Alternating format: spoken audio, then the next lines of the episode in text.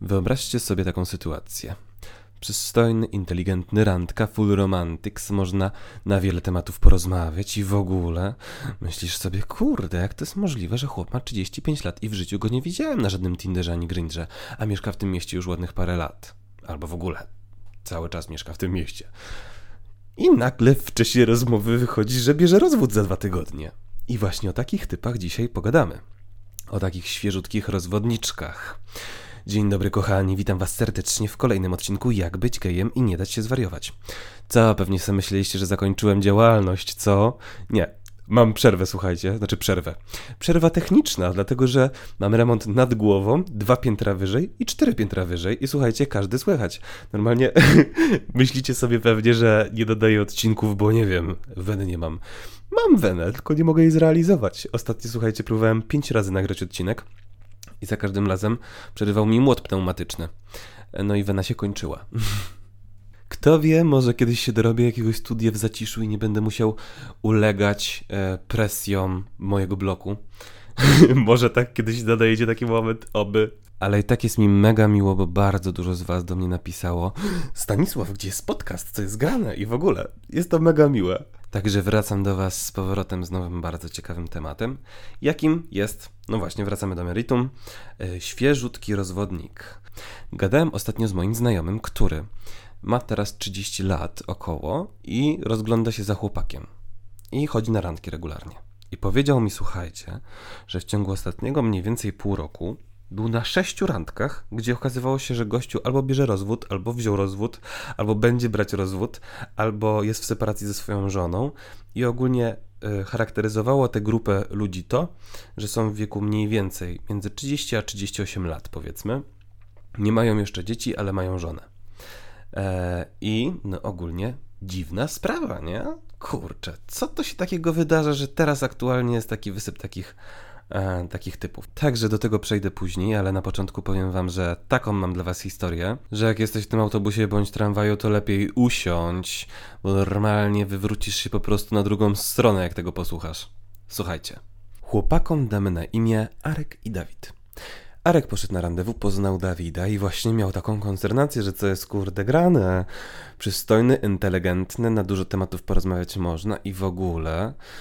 No ale nie kojarzy tej twarzy i tak dalej. Poszli na randkę, poznali się, super randewu, full romantics i w ogóle zaiskrzyło motylki w brzuchu absolumą. Wiadomo.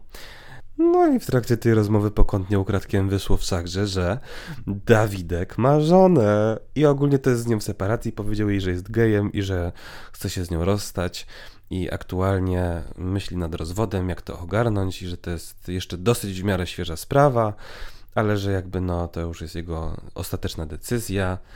No i zapytał się Arek w sumie go, jak on się czuje z tej strony osoby, która musiała coś takiego zrobić, ale nie zapytał się w sumie, jak jego żona się z tym czuje. No i zaczęli się spotykać. No i jakoś tak ten temat ucichł, no bo wiadomo, taki delikatny temat, że na początku relacji to nie warto poruszać takich kwestii, nie?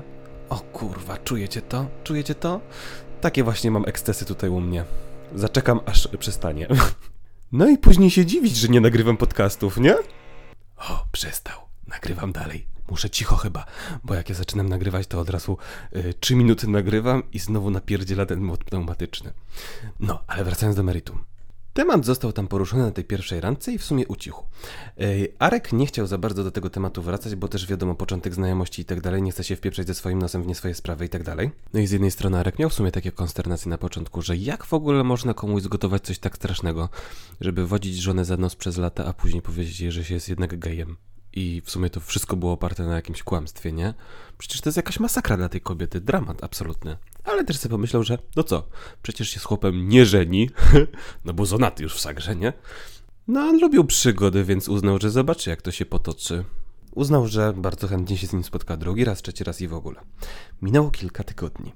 No i ogólnie um, Dawid go zaprosił do swojego domu. Apartamont, trzecie piętro, słuchajcie, nowe budownictwo, Cikalafon, elegancko i w ogóle. No i fani spędzają sobie czas i tak dalej. No i e, zapytał się Arek gościa, że a tak w ogóle to tutaj z żoną mieszkałeś, tak? A on mówi, tak, tak, tak, ona się wyprowadziła jakiś czas temu. No i jakby tyle, no, oglądają sobie film, fajnie, wszystko w ogóle full romantics. I fajnie, cichutko, fajnie. A tu nagle ktoś zaczyna nawalać w drzwi z drugiej strony z całej siły i jakaś kobieta tam krzyczy: Wpuszczaj mnie, wpuść mnie, kurwa, coś tam. A Dawid nagle mówi: O kurwa, to ona. Boże, ona cię tu nie może zobaczyć, bo cię zabije. A Arek mówi: Co? Przestraszył się Arek, wyszedł na balkon, patrzy, no kurde, trzecie piętro porynnie nie zejdzie, nie? No bez przesady. Co tu w ogóle zrobić w tej sytuacji? No i ogólnie dobijała się podobno z dwie godziny. I w końcu ktoś tam z bloku zadzwonił na policję i tę laskę zgarnęli. Więc była nagle cisza. A Arek trochę był przerażony, więc zaczekał jeszcze parę godzin i się zawinął do domu. E, I Dawid w sumie nie poruszył za bardzo tego tematu. Chociaż Arek oczekiwał wyjaśnień i chciał się dowiedzieć o co chodzi, czemu jest taka spina, a Dawid zaczął mówić, a tam wiesz, ona jest pojebana, coś tam i tak dalej. Zaczął w taki sposób w ogóle wymieniająco odpowiadać na to. No i Arkowi już coś bardzo śmierdziało, tak bardzo, bardzo, bardzo. Ale no jakoś tak parę dni minęło, on trochę się ogarnął po tej sytuacji wyluzował. No i Dawid go zaprosił na wspólne oglądanie filmu, wspólny obiad i w ogóle full romantics. No to dobra, powiedział czemu by nie, poszedł do niego. No i słuchajcie, no tam obejrzeli jakiś film i w ogóle mieli gotować i coś tam ten Dawid zapomniał kupić, więc Arek poszedł do sklepu. No i generalna kwestia jest taka, że ten Dawid, słuchajcie, zapomniał zamknąć za nim drzwi na jakiś tam zatrzask zamek, nie? Jak on wychodził do tego sklepu. No i Arek se poszedł do tego sklepu, Wraca z zakupami, a przed klatką stoi jakaś dziewczyna. Normalnie tak wkurwiona, ale jakoś nie zwrócił na to uwagi, nie? Nie pomyślał, nie? Nie pomyślał, czujecie? No i wpisał, słuchajcie, kod do bramy. I jak ta laska kątem oka zobaczyła, że on wpisuje kod do bramy właśnie do tego mieszkania, to weszła za nim na tą klatkę. Poszedł, słuchajcie, pod windy, naciska klawisz przywołujący windę. No i tak spojrzał na tę dziewczynę, ona spojrzała na niego, ich wzrok się spotkał i on zrozumiał, że nagle o kurwa, to ta laska. I w tym momencie ta laska rura do góry. Na każdym piętrze zaczęła naciskać te klawisze przywołujące windę, żeby on tą windą jak będzie jechał, żeby nie zdążył po prostu przed nią, nie? Że będą się otwierać te drzwi na każdym piętrze. Wleciała podobno z impetem do tego domu i zaczęła robić taką awanturę temu gościowi, że ja pierdzielę, jakieś w ogóle krzesła tam latały i tak dalej. Arek wyjechał na to trzecie piętro, usłyszał co się dzieje i sobie myśli, Boże, co ja mam zrobić? Słuchajcie, zszedł na dół stanął przed blokiem. Ja pierdzielę, nie? W ogóle nie wiem, co, na policję powinien zadzwonić, czy co? No bo nie wiem, no kurde, nie wiem, nie? Wszedł, słuchajcie, do auta, e, bo zaparkował sobie dosłownie przy tej klatce. No i siadł i dzwoni do swojej przyjaciółki i mówi, kurde, stara, nie wiem co zrobić, czy ja powinienem zadzwonić na policję, czy coś, bo tam w ogóle krzesła latają, tam jest jakaś straszna afera. No ta przyjaciółka do niego mówi, Boże, nie wiem, w życiu bym nie pomyślała, że taka sytuacja się może zdarzyć, nie? Ale no co tu zrobić faktycznie, no i tak dalej. I nagle, słuchajcie, ucichło i laska zeszła na dół. Ich oczy znowu się spotkały tym razem przez szybę. Obkrążyła samochód. Yy, Arek w tym czasie zrobił pyk, zamknął wszystkie drzwi, żeby czasem nie próbowała wejść. No i tak na niego popatrzyła wściekła i mówi... Tak wrzasnęła oczywiście, nie? Że aż było przez szybę słychać. Miłej zabawy z Dawidem! I poszła. No i ten Arek szok absolutny, nie? W ogóle co tu zrobić, nie? Ja pierdzielę. No i kurde, widzi, ten Dawid do niego dzwoni i mówi, wejdź na górę, musimy porozmawiać. A Arek powiedział mu, sorry stary, ale ja nie wejdę na górę, bo się boję, że ona wróci. Jakby sorry, nie ma opcji. Jak chcesz, to możemy się spotkać na mieście i pogadać na mieście. No i faktycznie pojechali na miasto i no co, Arek zażądał wyjaśnień. No i Dawid mu powiedział, że w sumie trochę tego kłamał, bo to jest dosyć świeża sytuacja, nawet bardzo świeża jak się okazało, bo ta laska się wyprowadziła z dwa tygodnie wcześniej do mamy. I dodatkowo prawdopodobnie na tyle nieumiejętnie jej to przekazał. Znaczy w sumie, pff, szczerze mówiąc, to ja nie wiem, co to znaczy umiejętnie w tak pojebanej sytuacji, że ktoś sobie waży takie piwo przez tyle lat, żyje w takim kłamstwie i przede wszystkim okłamuje tę drugą osobę przez tyle lat. Nawet nie wiem, jak można by było z takiej sytuacji wyjść z twarzą. Nie znam, szczerze mówiąc, odpowiedzi na takie pytanie. Ale po prostu powiedział jej to na tyle nieumiejętnie, że ona teraz po prostu próbuje coś z tym zrobić, nie? Nie ma się co dziwić w sumie. I dlatego wyszła taka sytuacja. No i Jarek mu powiedział, wiesz co stary, to jest za świeża sprawa dla ciebie i ja po prostu nie chcę się w czymś takim babrać. Jesteś fajny, jesteś miły, ale to jest bardzo zły początek znajomości. Ja nie chcę wchodzić w relacje, gdzie okazuje się nagle, że wchodzę między dwójkę ludzi totalnie nieświadomie i po prostu mi to nie pasuje. Załatw sobie sprawy ze swoją żoną i może później pogadamy kiedyś tam. Jak coś, to jesteśmy w kontakcie i tyle. No Dawid w sumie przyznał, że ma rację, przeprosił go bardzo, że w takiej sytuacji się znalazł i to drugi raz. No i się pożegnali. I od tego momentu Arek mi mówi, że jak się spotyka z jakimś typem i słyszy, że chłop ma żonę, albo że jest po rozwodzie chwilę, albo że zaraz będzie rozwód, to od, razu skreśla z listy. Po prostu woli nie ryzykować. No ale dobra, kochani, dlaczego coś takiego w ogóle ma miejsce? Nie? I kto w ogóle teraz najbardziej zawinił? Bo moim zdaniem to żona ma absolutne prawo, w ogóle kurde. Ja na miejscu tej żony to normalnie nie wiem, no rzucanie krzeseł to myślę, że to jest mało powiedziane. Bo po prostu została strasznie skrzywdzona. Strasznie skrzywdzona. Tak na maksa. Dlatego, że była z typem przez x lat, yy, z którym wiązała przyszłość i się nagle okazało, że wszystko to było budowane na kłamstwie. Kompletnie się nie dziwię. W ogóle strasznie współczuję. Myślę nawet, że dla wielu kobiet taka sytuacja jest tak ciężka emocjonalnie, że żadne słowa tego nie opiszą. I naprawdę oddaję hołd każdej kobiecie, która coś takiego przeżyła, bo to jest straszne. Ale z drugiej strony, czy przypisywać całkowitą winę jemu za tą sytuację? No z jednej strony tak powierzchownie patrząc tak, no bo on w sumie wszedł w taką relację, to on kreował rzeczy na kłamstwie i to on w sumie się z tego wyplątuje. Ale powiem wam, że największa wina spoczywa na barkach czegoś nienamacalnego, mianowicie lęku społecznego. I teraz pomyślcie sobie tak. W tym momencie, jak to nagrywam, jest 2023. W dużych miastach faceci potrafią chodzić za ręce. W szczególności turyści, to już w ogóle. Ale tak naprawdę już mało kto zwraca na to uwagę. Nie jest to jakieś super dziwne. E, tolerancja jest taka, że dużo osób homoseksualnych żyje w szczęśliwych związkach, mieszkają razem, żyją razem, planują razem przyszłość. Wyobraźcie sobie, co, co się działo 15-20 lat temu, jak te osoby, które mają teraz te 35 lat, wchodziły w ten okres, kiedy poznawały ludzi, zakochiwały się i myślały o przyszłości najbardziej. Wtedy to był taki 2005, może 2008, kiedy komórki były jeszcze na klawisze, była totalna nietolerancja w kraju. Mm, dostęp do internetu jeszcze był w sumie całkiem ograniczony. E, ludzie kupowali e, filmy na dyskietkach albo na kasetach VHS jeszcze, bo wtedy jeszcze trochę tych kaset było. I w ogóle była inna rzeczywistość. I wyobraźcie sobie wtedy, że jesteście 20-letnim typem, który w sumie to ma pociąg do mężczyzn. I w ogóle co z tym zrobić? Jak to w ogóle rozegrać? Jak jest taka totalna nietolerancja? Jak to jest skaza? Jak w sumie wtedy to jeszcze nie tak dawno WHO zdjęło homoseksualizm z listy chorób? E, a taka jest prawda, że coś takiego to społecznie musi potrwać trochę lat, żeby ludzie do tego przywykli, że jednak to nie jest zaliczane jako choroba, tylko to jest coś normalnego. Ale w takim kraju jak Polska to było warte szykanowania jeszcze wtedy. Taka jest prawda, że teraz w dużych miastach na przykład się super żyje osobom homoseksualnym. Oczywiście z perspektywy życia w 2005 roku w Polsce, nie? Bo też super to jest pojęcie względne. Ale dalej mamy taką tendencję, że w małych miasteczkach, jak są jakieś osoby homoseksualne i widać po prostu po nich, że są homoseksualne w jakimś stopniu, to od razu są krzywe spojrzenia. I myślę, że ten wpływ zwiększonej tolerancji w Polsce ma bardzo mocny wpływ na to właśnie, w jakim wieku ktoś przyznaje się przed sobą. Bo już nie chodzi mi o jakiś coming out oficjalny i tak dalej, tylko przyznaje się przed sobą, że jest gejem. Dlatego, że ja na przykład i dużo ludzi w moim wieku, których znam i są homoseksualnymi osobami, przyznawały się do tego mniej więcej na początku studiów. Jak gadałem ze znajomymi, którzy są tak mniej więcej z 5 lat starsi, to u nich taka tendencja była, że raczej tak pod koniec studiów. Jak gadam z ludźmi, którzy są mniej więcej 5 lat młodsi ode mnie, to ten okres godzenia się z tym przypada gdzieś na końcówkę liceum, bo cały czas, więc cały czas to idzie w dobrą stronę, dlatego że Często jest tak, że osoby, które nie potrafią się przyznać do tego przed samym sobą, żyją bardzo nieszczęśliwie. Ja znam nawet takie osoby, które do dzisiaj nie potrafią się przyznać, że są gejem przed samym sobą. Wszyscy dookoła to widzą. Po komunikacji niewerbalnej, po wysławianiu się, po tym jak patrzą na osoby tej samej płci, ale te osoby dalej przed sobą nie przyznały, że są homoseksualne i są nieszczęśliwe. Od kilku ładnych lat. I też jest sporo takich ludzi. Ale chodzi mi o to, że tendencja idzie w dobrą stronę, moim zdaniem.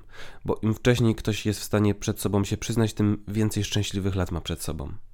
No ale dobra. Tip-topkami tą tendencją wracamy do 2005 roku i wyobraźcie sobie, że macie 20 lat, wszyscy wasi znajomi spotykają się z dziewczynami, ty w ogóle nawet nie myślisz o tym, żeby się przyznać przed sobą w ogóle, w ogóle wypychasz coś takiego ze swojej myśli, że podobają ci się faceci, no i wiecie, parę lat mija, wszyscy się żenią, wszyscy mają dziewczyny, wszyscy rodzą dzieci, Twoja mama mówi o... stary kawaler, stary kawaler, kiedy będziesz miał jakąś pannę. I wszyscy tak do ciebie mówią. Na każdej imprezie świątecznej. I na każdej imprezie, nawet na cmentarzu na wszystkich świętych się pytają ciebie, gdzie ty masz pannę?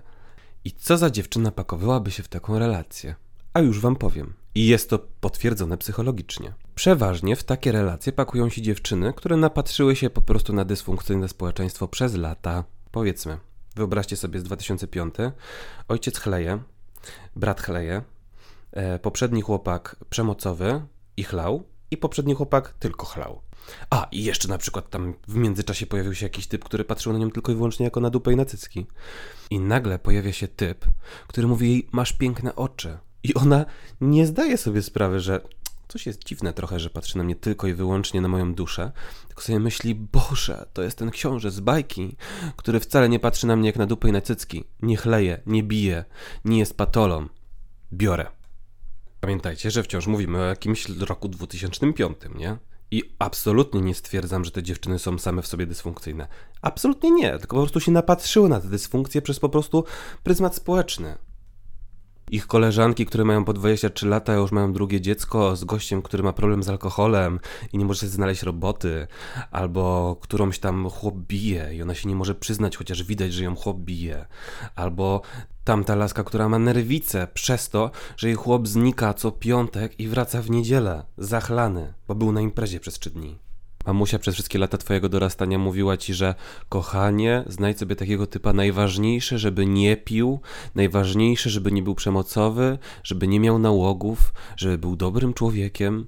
A ty nagle poznajesz spokojnego, przystojnego, ogarniętego typa normalnego, który nie pije, nie ma nałogów, nie jest przemocowy, mówi ci, że masz piękne oczy jak poznałaś go z mamą, to mama go uwielbia? Kurde. Jakbym był laską w 2005, to sam bym poleciał. Zdecydowanie. Oczywiście nie twierdzę też, że geje w 2005 nie mieli problemów z alkoholem, nie? Absolutnie nie o to mi chodzi. Tylko one widziały w nich coś, nie?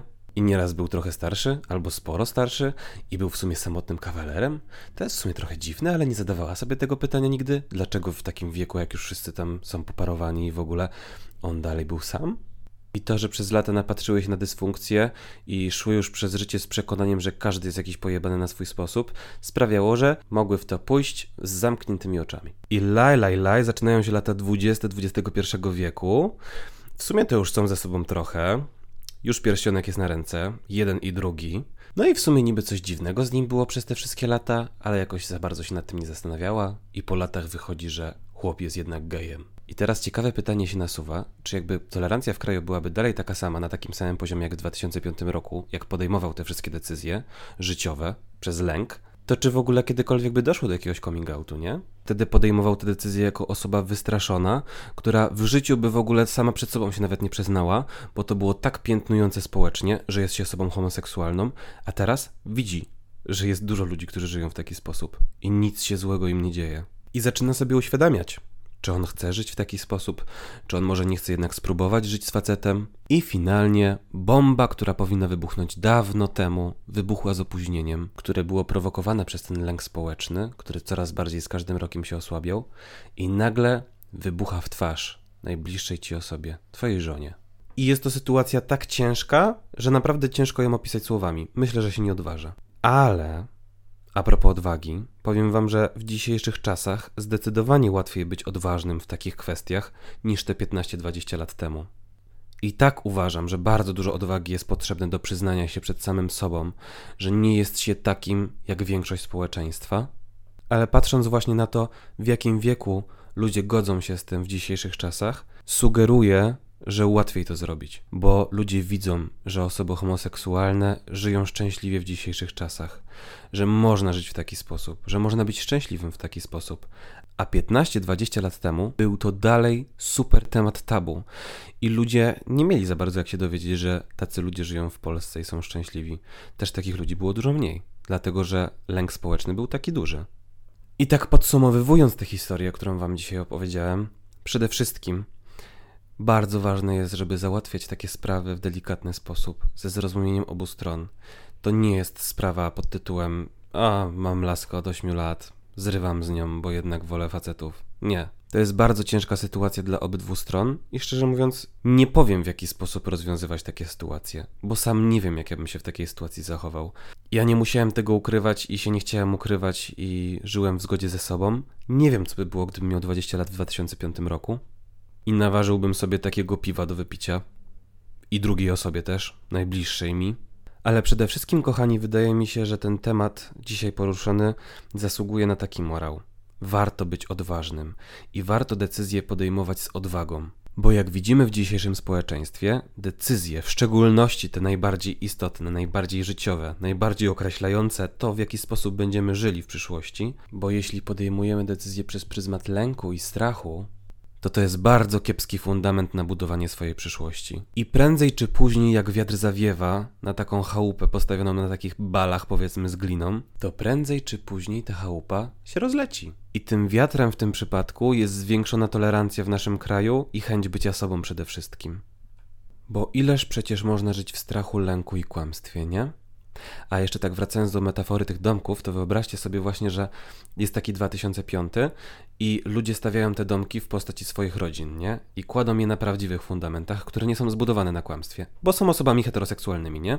I budują na takim dobrym fundamencie te domki, stawiają je dookoła ciebie i ty stawiasz ten domek na kłamstwie, czyli na tych lichych fundamentach.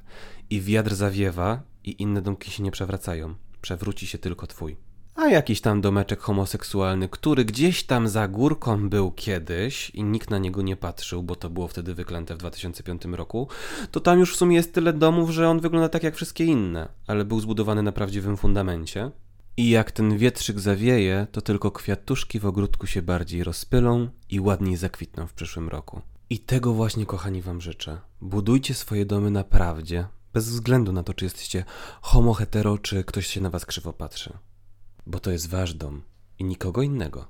A jak sąsiad się krzywo patrzy, to niech się kurwa patrzy, jak wam pięknie kwiatuszki w ogródku kwitną. Mam nadzieję, że odcinek wam się kochani podobał i wkrótce, mam nadzieję, że te młoty pneumatyczne mi pozwolą, zapraszam do kolejnego odcinka. Pa!